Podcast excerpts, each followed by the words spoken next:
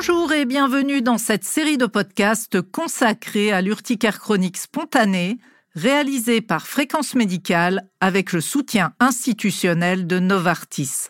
L'urticaire chronique spontanée ou UCS est une maladie cutanée inflammatoire chronique. Cette éruption cutanée papuleuse, prurigineuse et érythémateuse peut être confondue avec plusieurs pathologies. Lesquelles? Quelles en sont les conséquences et quelle est la bonne prise en charge C'est ce que nous allons aborder dans le podcast d'aujourd'hui. Et pour en parler avec nous, le professeur Laurent Misery, chef du service de dermatologie, vénérologie et allergologie du CHU de Brest et également directeur du laboratoire de neurosciences de l'Université de Bretagne occidentale. Bonjour professeur Misery. Bonjour. Alors, pouvez-vous nous en dire un peu plus sur l'urticaire chronique spontanée et avec quoi les lésions du CS peuvent-elles être confondues et quelles en sont les conséquences? Alors d'abord, euh, euh, qu'est-ce qu'une urticaire chronique euh, spontanée?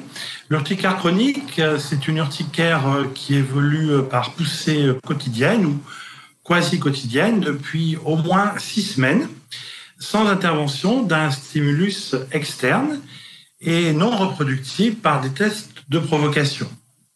L'urticaire, c'est une maladie inflammatoire de la peau qui se caractérise par des papules œdémaciées et des démangeaisons et euh, plus rarement un œdème de Cook. L'histamine et puis d'autres médiateurs inflammatoires ou les cytokines sont libérés par euh, des mastocytes et sont responsables de l'activation euh, des terminaisons nerveuses sensorielles, donc du prurite, de la vasodilatation et de l'extravasation du plasma. Pour ce qui est de l'urticaire chronique spontanée, c'est un type spécifique d'urticaire également connu sous le nom d'urticaire chronique idiopathique, qui se définit par l'apparition spontanée de symptômes sur une période de six semaines ou plus. Ces urticaires ne sont pas des maladies allergiques, même si euh, il y a des mécanismes physiopathologiques de dégranulation mastocytaire. En fait, les mastocytes du patient sont préactivés dans le cadre d'une atopie ou d'un terrain d'auto-immunité, par exemple. Ils sont hérissés de récepteurs à des ligands variés et ils libèrent et produisent de nombreux médiateurs qui sont responsables des manifestations euh, cliniques. Alors, l'urticaire chronique spontanée peut être aggravé par la prise d'aliments ou de médicaments histamino-libérateurs mais sans mécanisme euh, allergique. Ce n'est d'ailleurs euh, ni systématique, ni aggravé à chaque nouvelle prise, ni associé à la survenue d'un choc euh, anaphylactique. Alors donc, on distingue l'urticaire chronique spontané survenant sans facteur déclenchant apparent des urticaires chroniques inductibles. Et ces dernières correspondent majoritairement aux urticaires déclenchés par des stimulus physiques tels que le contact avec le froid, le chaud, la friction cutanée, la pression, les vibrations ou d'autres facteurs. Les autres diagnostics différentiels de l'urticaire chronique spontanée sont essentiellement la vascularite pseudo-urticarienne, l'urticaire pigmentaire, c'est-à-dire la mastocytose, l'angioœdème à bradykinine ou les maladies auto-inflammatoires. Mais toutes ces maladies sont beaucoup plus rares. Alors, vous avez dit que l'œdème de Quinque était une manifestation possible de l'urticaire chronique spontanée, mais comment le différencier de l'angioœdème Alors, assez simplement, dans l'angioœdème, il n'y a pas d'urticaire, même s'il peut y avoir parfois des plaques œdémateuses euh, plus profondes que certains appellent urticaire profonde, mais on n'a pas ces lésions typiques euh, d'urticaire, de lésions qui ressemblent à des piqûres d'ortie.